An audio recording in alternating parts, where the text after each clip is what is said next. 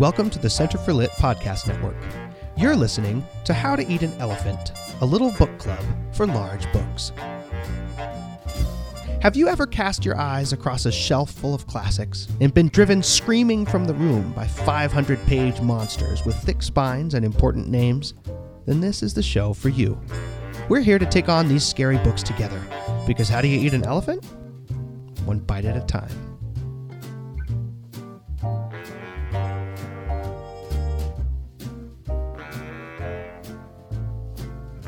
Well, hello, my friends, and welcome back to How to Eat an Elephant. I am your host, Ian Andrews, joined by my wife and my sister, Emily and Megan, respectively. How are you guys doing today? Pretty good. Great. It's a little chilly here in my home. It is chilly. A little sniffly. We have been waking up, and it has been freezing in our house, and it remains freezing all day. Even though it gets up to like 77 degrees during the daytime, it's freezing in our house all day because it it holds all the cool air from the nighttime. Yeah, my house does that too. So anyway, this morning I basically had a small temper tantrum and was like, yeah, I have had enough. Made Ian turn on the heat. So now our furnace is on. But don't you guys feel like it's a competition every year? Oh, that, yeah. People are like, no, I haven't turned on my heat yet. Or it's like the day before Christmas. And they're like, well, I just turned on my heat. The day before Christmas. And you look at them like, you've been miserable for months and you chose this? So yeah. We work from home and we are always in our home. So it's a little extra money on the bill, but the happiness is worth it.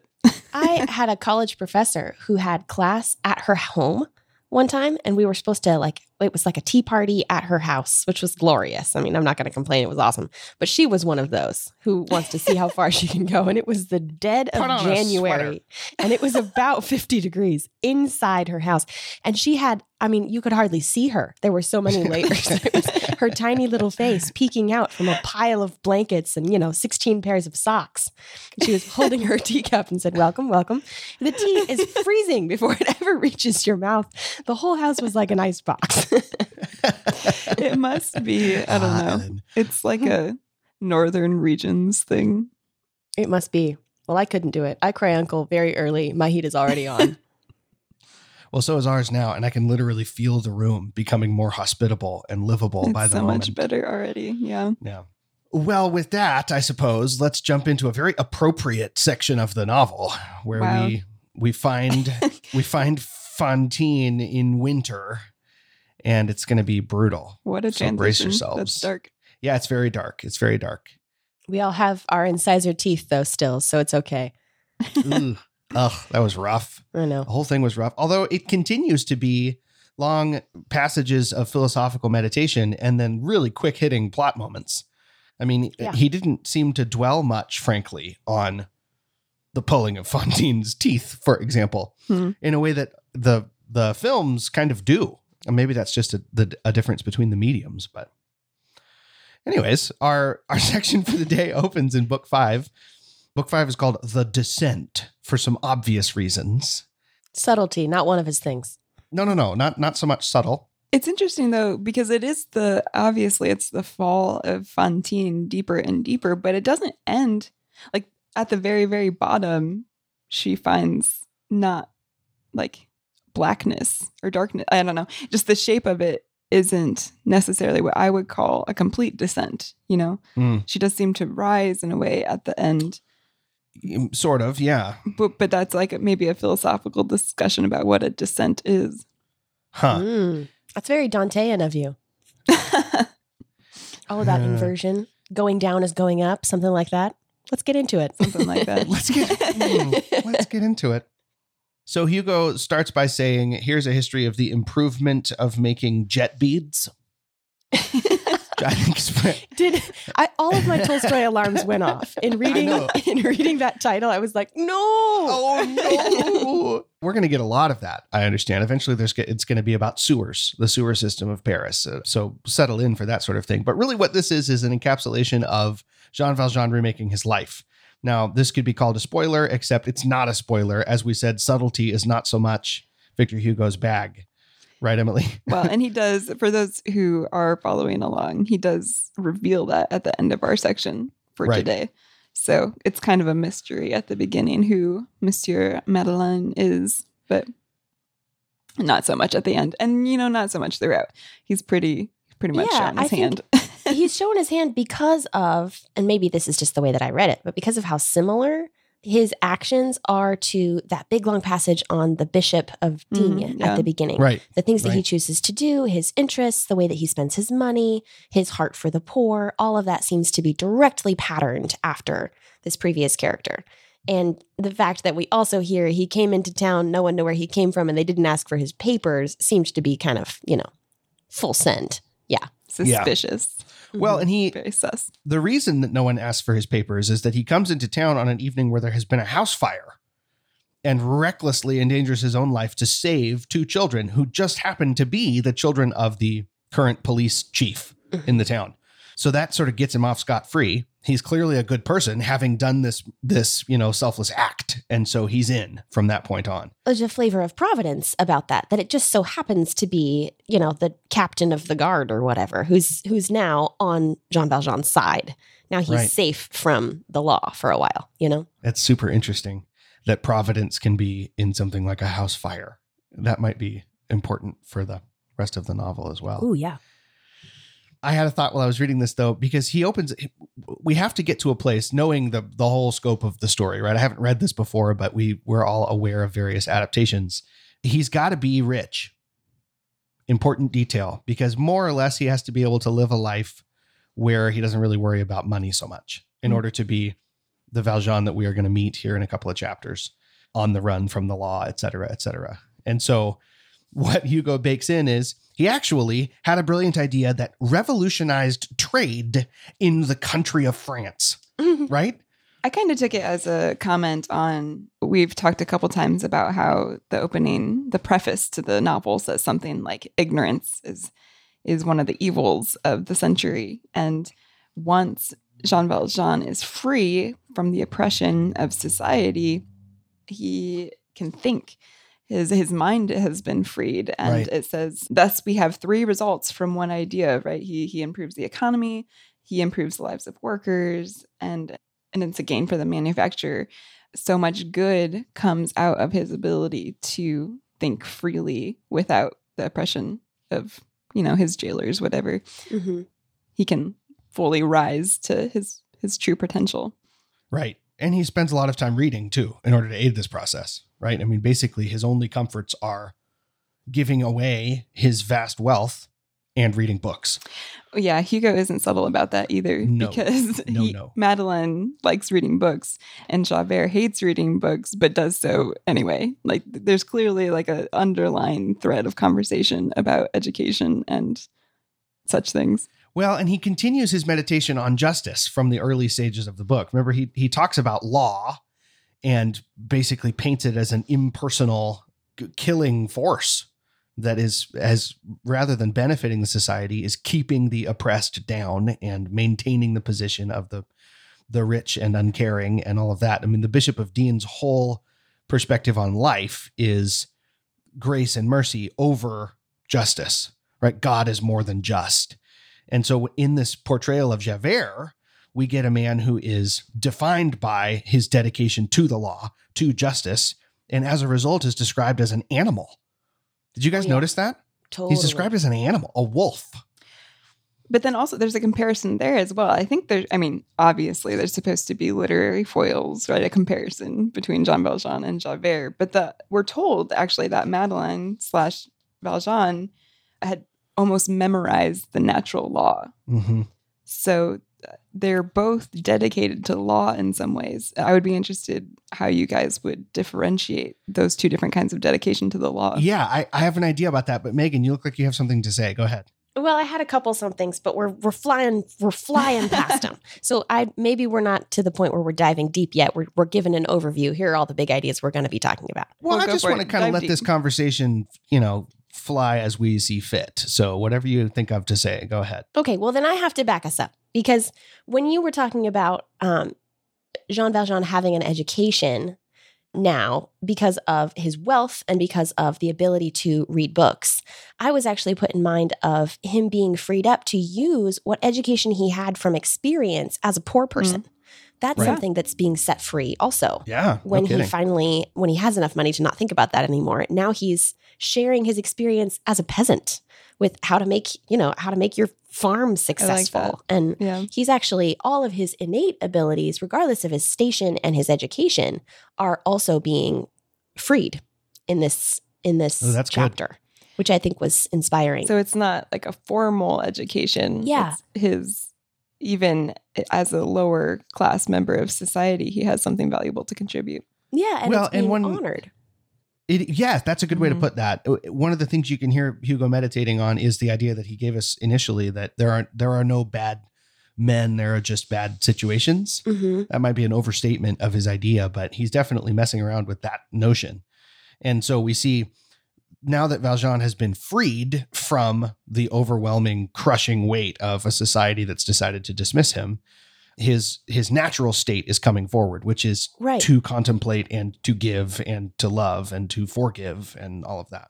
Which I think maybe ties into that conversation about the natural law that he's almost memorized, this emphasis on something being innate and born to you as a human being and part of the natural way of things. Even his natural analogies that he uses from his time as a peasant they have something to say about humanity. I'm thinking of that moment when he's talking about the nettle and how they can use all the parts of the nettle, which is a noxious weed, to help the animals and also maybe be food. I can't remember what he said they would use it for. But he says, if we took a little time, the nettle would be useful. We neglect it and it becomes harmful. Then we kill it. Men are so like the nettle. Mm. That seems to be his takeaway from the natural order. If we watch the way that things are in the natural world, then compassion and grace and cultivating the good, even in a disgusting thing, should be our takeaway. And Javert does not agree with that. So maybe that's leading us towards a conversation about justice. Yeah, I think so too. Comparing these two characters, to me, obviously has to be done with their position toward the law. And it occurs to me that you're right. Valjean does think about the law. He has memorized the natural law. But he's free in a way that Javert isn't, because the law has already condemned him and he's already been found forgiven, right? He knows the need for someone to take a little time with him as a nettle in society. Exactly. Yeah. Whereas Javert actually conceives of himself as just. He's just. He's on the right side of the law, which, as it turns out, is an unbearable weight. Well, and to continue Megan's comparison with the natural order, it strikes me that while Valjean looks to organic things about him, Javert places his hope in what's artificial. His vision of the law is based in societal structures and their aristocracy. And he looks at that one aristocrat and says, well, he owns the nicest house in town. So clearly he must be good. So he isn't actually, it's not the natural law per se that Javert is dedicated to, but something that's been constructed or manufactured. Yeah. Hugo says that he bases his identity on a powerful foundation of rectitude, order, and honesty. But even that, a foundation, like an edifice, like he's built something. Mm-hmm. With his own hands, yeah. Mm-hmm. Ian. Speaking of Javert. Yeah. Mm-hmm. Yeah. Yeah, I think that's true. And the more I chew on it, I mean, the opening line that we're given after the description of the wolf, right? So the legend is that there's a wolf mother kills one of her brood every time she has pups, because one of them has this feral desire to kill all of its brothers and sisters, and that one wolf that should have been killed at birth is Javert. Whew. A touch on the nose, but it's because he was born in prison, right? So we have Valjean, who was born free if poor, and spent his adolescence selflessly caring for his sister and her children until misfortune strikes. And then he ends up, on the prison barges forever and all of that. We have Javert, on the other hand, who was born into prison through no fault of his own. Mm-hmm. And so he's not only just with regard to the law, but also sees himself as rising up from circumstances that were not his fault, that were none of his own doing. So there's a little bit of of injustice present in Javert's background too. And that's just symbolically significant, right? Born into slavery, born into bondage, as opposed to born free. That right. has biblical connotations. Absolutely. It just, isn't there a section where Hugo as narrator kind of steps back and says, some people from some literary schools might look at Javert as like a symbol. Yeah. Oh, you don't say. I'm just trying to reconcile the idea of Javert like that wolf pup who's going to devour his siblings with this line. Some police officers have a peculiar expression, combining an air of meanness with an air of authority. Javert had this without the meanness. Does mean, what instance of the word mean are we using here? Mean as in low class?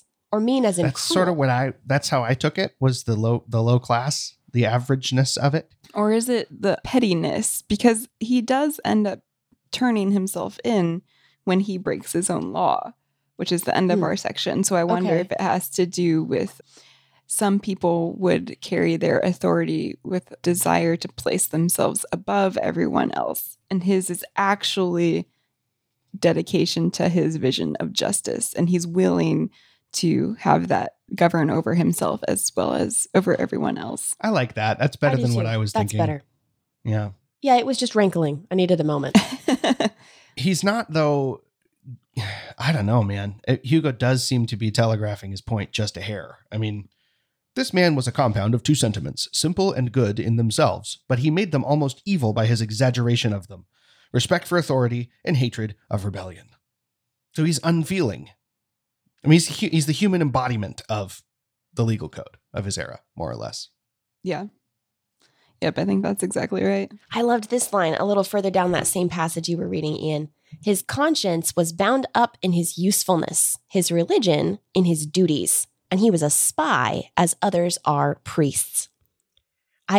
That idea of him being a spy comes up again at the end of our section, and he's saying it in a confessional kind of way, like, right. Take me to task for this. I've been looking out to attack my brother, basically. And I slandered you in the process, and the law judges me too.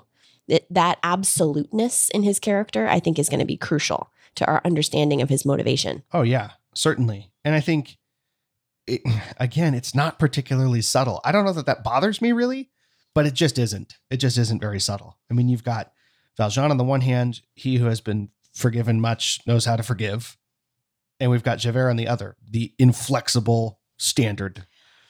I will say this, though. I think that right now in this section, as Madeleine, and also Valjean, but like more particularly, Madeleine is standing in as kind of like the merciful figure, but it's not a complete portrait of Valjean, because I think actually Valjean shares some of the basic assumptions that Javert and Fantine, which we'll get to, have about their position towards the law.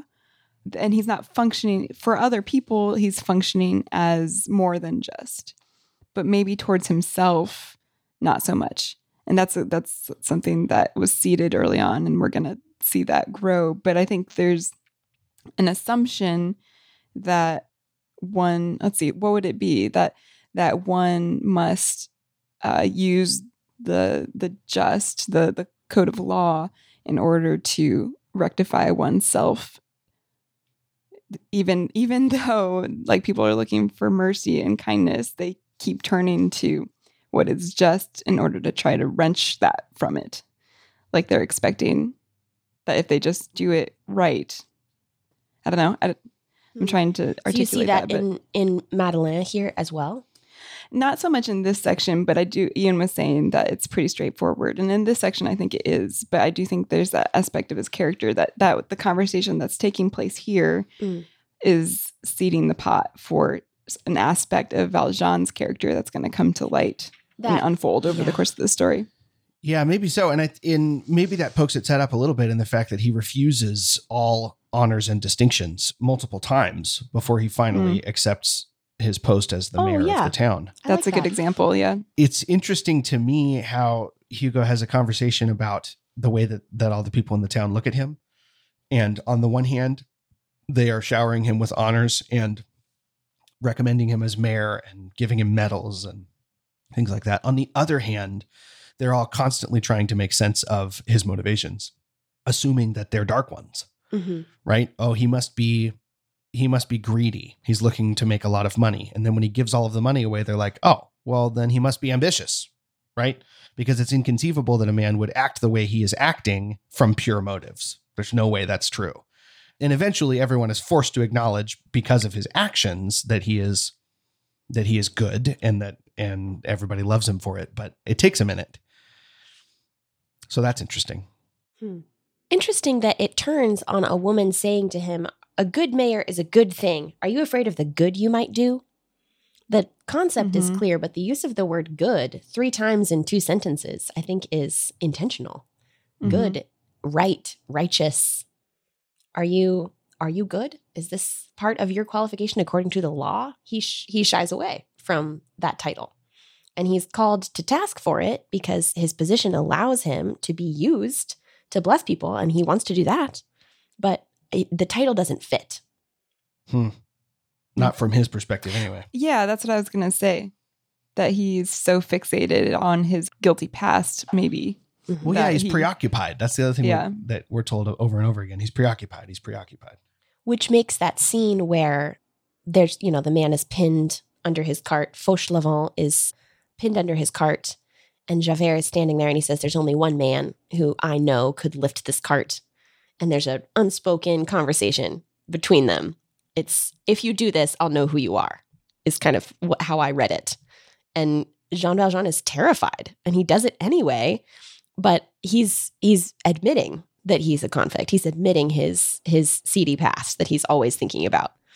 Which is it's a great literary device, but what? Javert, are we supposed to think that you have met all of the men in Venice? And you know for sure that only one man in the entire country could possibly lift a load this big. This is ridiculous. I know. I see that. It is a hyperbolic, exaggerated, romantic kind of scene. But at the same time, if Javert was already suspicious of Father Madeleine, then this kind of confirms a suspicion rather than, of all the men in the world, you, a total stranger who I don't recognize from anywhere, must be this other guy. Right. I mean, it's a powerful scene. There's a reason all the adaptations include it. But I was struck by the fact that in all the adaptations I've seen, it's like, Valjean lifts the cart and then Javert recognizes. But mm-hmm. in the book, the recognition happens beforehand and Valjean does it knowing that the consequence is going to be that Javert knows.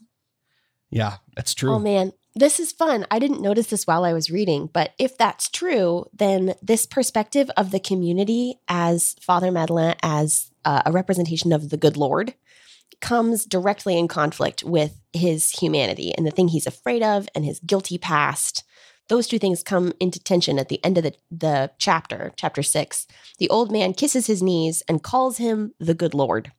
Yeah. Madeleine himself looks at Javert with a tranquil air of suffering. Beautiful. Yeah, it is. That's a tight scene. Yeah. Yeah, that's what I was rambling towards earlier, I think, that the people have their eyes on Madeleine, but Madeleine has his eyes on Javert. Yeah. Right? On the law. Yeah. Mm-hmm. Yeah. So the people are our link to the next section because we get introduced to Fantine and get an update, pretty dark update on her life at times. And he starts by meditating on the fact that a community full of people are constantly watching and evaluating and feeding their desire for gossip. And Fantine is one of the people they're looking at. And it's interesting to me to note that she's very similar to Valjean in this way. She's doing something essentially noble by trying to provide for her daughter. She's exulting in supporting herself by working hard. And she's finally found a job and everything is going just swimmingly. And what is going to tear her down is literally public opinion. That's actually what's going to destroy her life. And the way he frames it is this. Some people are malicious from the mere necessity of talking.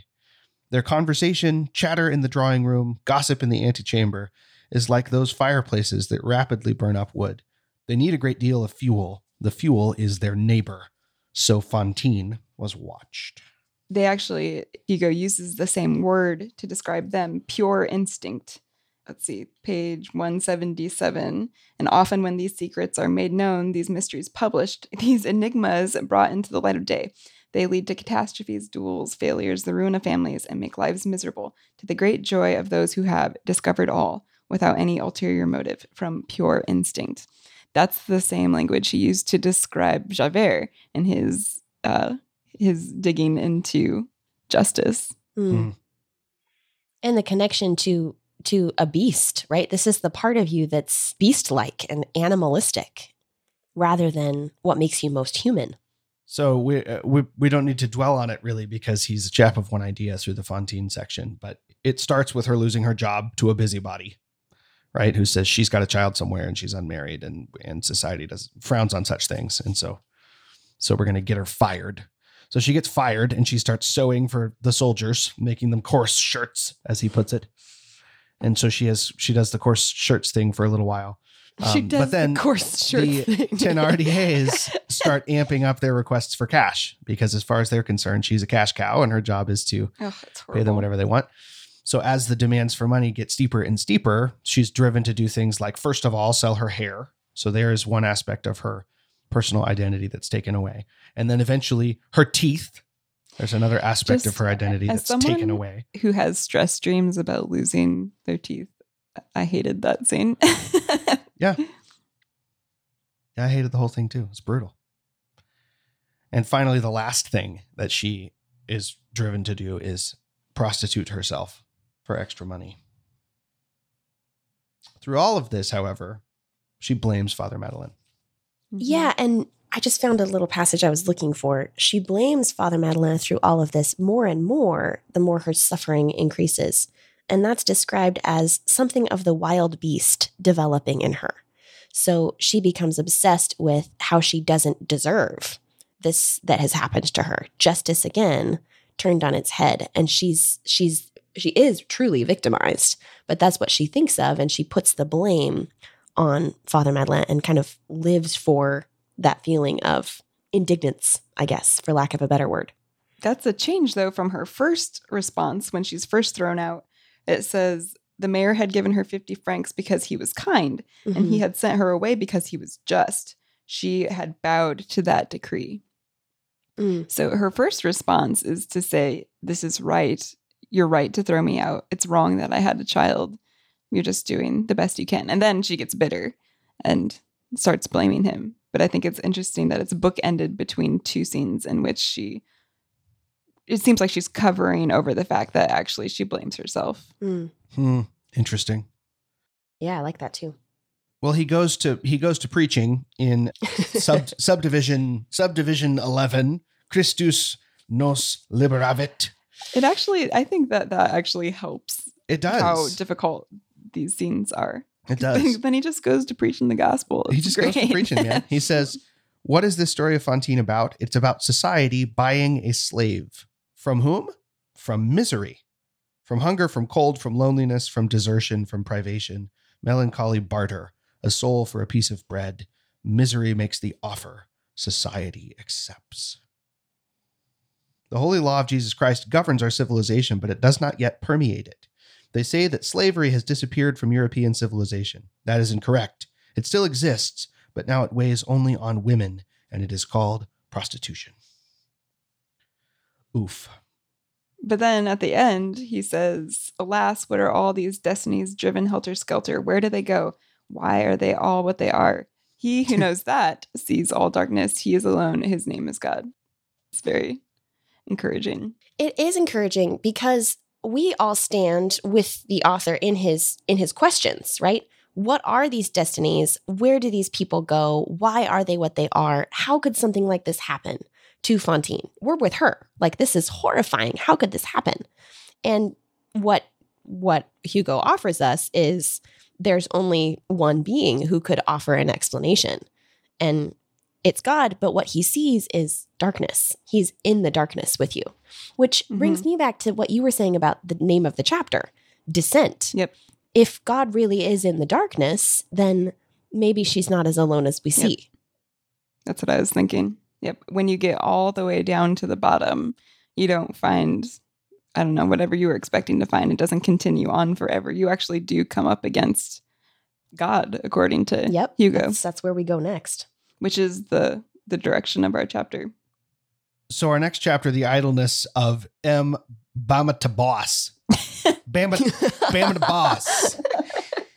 I think what I've decided to do is spend the rest of this novel aggressively Americanizing every name. I just think it's so much better when you do it that way. The Idleness of M. Bamatabois. Yeah. I do think that word's fun to say if you say it right, though. Bamatabois. Bamatabois. Yeah, Monsieur Bamatabois. Yeah. Well, it's a silly name for a silly man, but he is sort of the bottom of the pit, right? And if we're to take the juxtaposition of this chapter with the previous line, he is alone, his name is God. He is God, right? He's the activity of the divine, grabbing Fantine at her lowest and drawing her upwards, which is a weird thing to have to think about, the presence of suffering as providence. But we've been orbiting it. There have been moments that we've pointed to that say just that. And I think this is another one. On the one hand, it is a scurrilous injustice, what goes on with Fantine in this chapter. On the other hand, it is the reason she's brought to Père Madeleine's attention. And the result of it is that she's cared for finally. Right? Yeah. But that whole scene is super interesting when she's taken in by Javert, and Monsieur Madeleine hears how he was involved in her story and says she must go free. She is unwilling to hear that from him because she hates him so much. She's so bitter at what he did that she turns back to Javert and tries to get her mercy from him on her own terms, or on the terms of what she perceives as the law. She says to Madeleine, you came here to scare me, but I'm not afraid of you. I'm afraid of Monsieur Javert. I'm afraid of my good Monsieur Javert.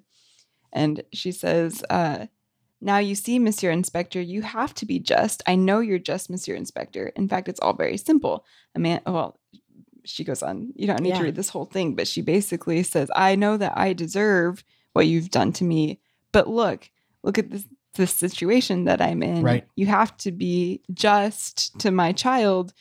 I understand that you have to be just to me, but really what justice is would be letting me go take care of my child, even though I deserve everything that you're doing to me. I don't know. It's just she tries to have it both ways. Yeah. She tries to say, I agree with you. I am in the wrong. And also, I'm not in the wrong. How dare you? She tries to say both of those things. Meanwhile, mercy is standing in the corner. And what mercy would require is a real relinquishing of all of her words about this. Well, what it is a relinquishing of her intentions. The line that stuck out to me was, you see, I never meant to do wrong. Truly, Monsieur Javert, and everywhere I see women much worse than me who are much more fortunate. It's relinquishing of her right to judge her own situation. Mm-hmm. Yeah, exactly. You guys, what did you think, just as we're going by it, what did you think of the line, she would have softened a heart of granite, but you cannot soften a heart of wood? Yeah. I know. I was trying to, because the scripture is, I've replaced your heart of stone with the heart of flesh, right? Mm-hmm. Mm-hmm. Yeah, and that line comes up in conjunction with her grief making her beautiful again. So have compassion for the suffering and let it call out the humanity in you. How is wood better than granite? Neither of those are a human heart still. Yeah, I don't know. I don't know what that image is supposed to be doing. I wonder if it's idiomatic. If it doesn't translate into English very well. Those French with their idioms. Yeah, Frenchmen and their idioms. Know, something French in there with the wood. I don't know. But so what all this leads to, I mean, we're concerned for Fantine, right? But what this really does is set up the first of what I anticipate will be many conversations between Javert and Valjean on the topic of justice and mercy, right?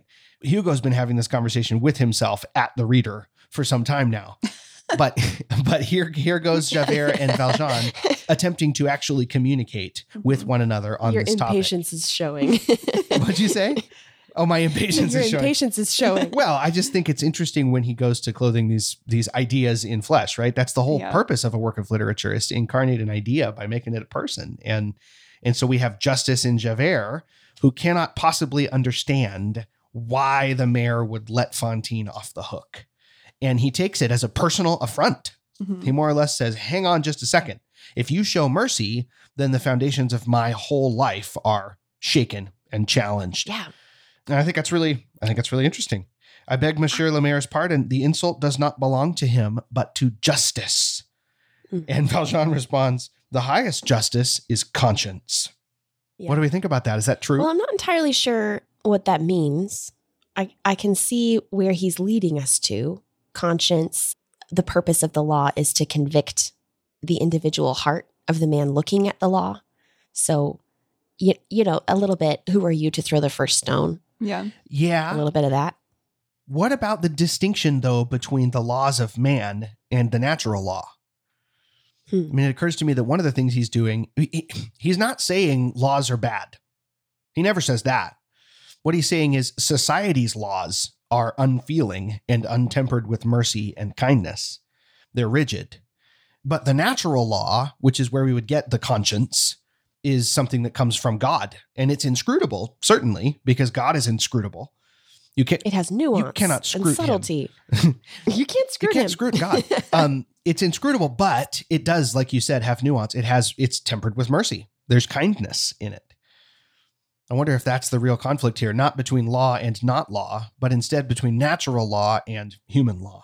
And yeah, I like that. I like that a lot. I also like what you said in passing about Javert being concerned with this, because it would throw all of his beliefs out the window. He'd have to start over with the way that he is living his life. Emily, you drew a connection between Fantine's response to Monsieur Le Maire and Javert's response. And on the very next page, after Javert says, this is an offense of justice, Fantine turns to Monsieur Madeleine, who's leading her out into freedom. And she says, had she been deceived, would she have to change all her beliefs? Yeah, dude. Had she been deceived about who she should trust and rely on and throw herself towards? And would she have to change all her beliefs? Which is, I think the answer is, it's a mirror image of what happens to Valjean with the Bishop of Digne. Mm-hmm. Right? There's a line very similar to that, where he realizes this mercy that's just been showed to me changes everything. If I let it, my options are to turn away from it or to turn towards it. That reminds me of, I'll have to go now. What the Bishop of Digne says is, go now and live as an honest man. And he takes that up as the cry of his life. And he says, you can work in the place that I've created for you to work. The women can work over here. The men can work over here. All that I ask is that you be an honest person. Yep. And maybe it all comes down to honesty, at which point, what does he mean by that? Telling the truth about yourself, telling the truth about how you stand in relation to the law. In that sense, Valjean is not entirely being honest. If he's taken honesty to mean virtue, it sounds like you're saying. Right. Whereas, you know, he's lying about his name, who he is. So, on the other hand, I do think it's interesting that his lie is one of omission, because he actually is named by the people in the town, and all of the honors are things that he doesn't struggle to achieve, but are given to him and forced on him at the end of the day. Right. So, I don't know. That's interesting. Is it still a lie? Maybe. Well, I think maybe by the end of our section for today, it does kind of come to the surface, you know, as Javert comes to him and says, I'm so sorry that I sent off this report to Paris about you. I told them that you were Jean Valjean. I see now that I'm wrong. We found this other man who's going by the name Jean-Matthew. I don't know how you say that, but, basically, Valjean just stands there and asks him questions about it, but doesn't ever, you know, volunteer. The lie of omission begins to take on some serious consequences at this point. But to go back to the conversation about Javert and his idea having to relinquish your beliefs, I wonder if that's why in that conversation that I'm referring to at the end, he says, Monsieur Mayor, I come to ask you to be so kind as to make charges and procure my dismissal. That the kind thing to do for Javert would be to be cruel or to be harsh towards him, exacting in the face of the law, and that it would be unkind to him to forgive him. Because he would have to throw his ideas about reality up in the air. Yeah, it would ruin everything he's built his life on. He says, at one point. Good God, it is easy to be kind. The difficulty is to be just. Right. That it's somehow it's easy to be merciful.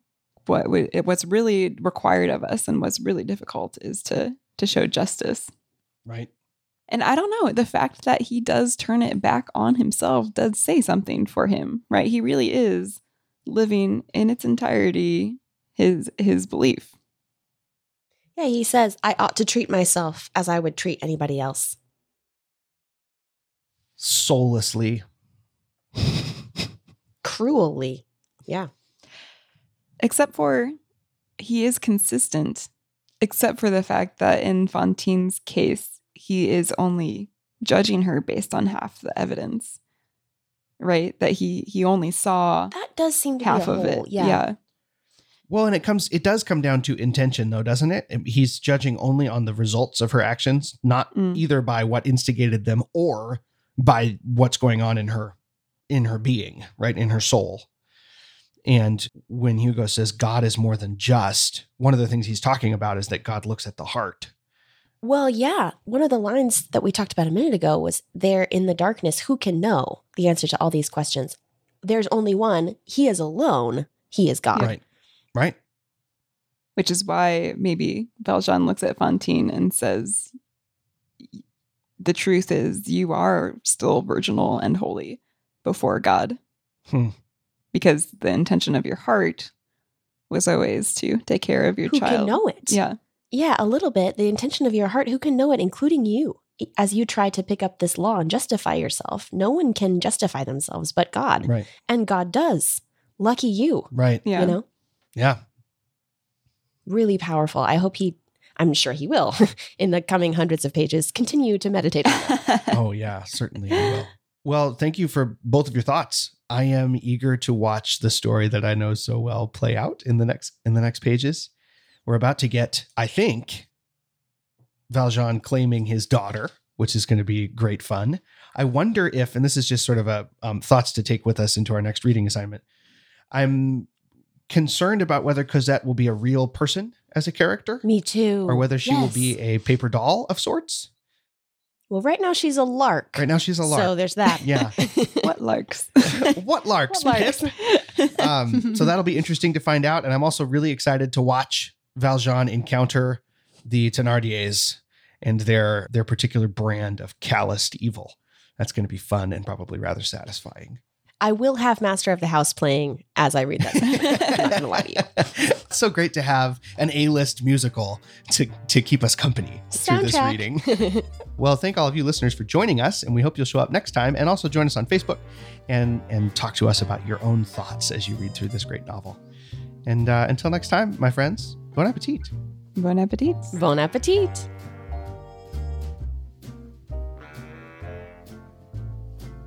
Want to follow along with our reading? You can find a link to the schedule in the show notes for this episode. How to Eat an Elephant is a part of the Center for Lit Podcast Network. Visit our website at www.centerforlit.com to find our other literary shows, resources, and our membership program, the Pelican Society, where you can get access to a variety of live discussion groups. You can also find us on most social media channels. Thanks for tuning in. Until next time, happy reading!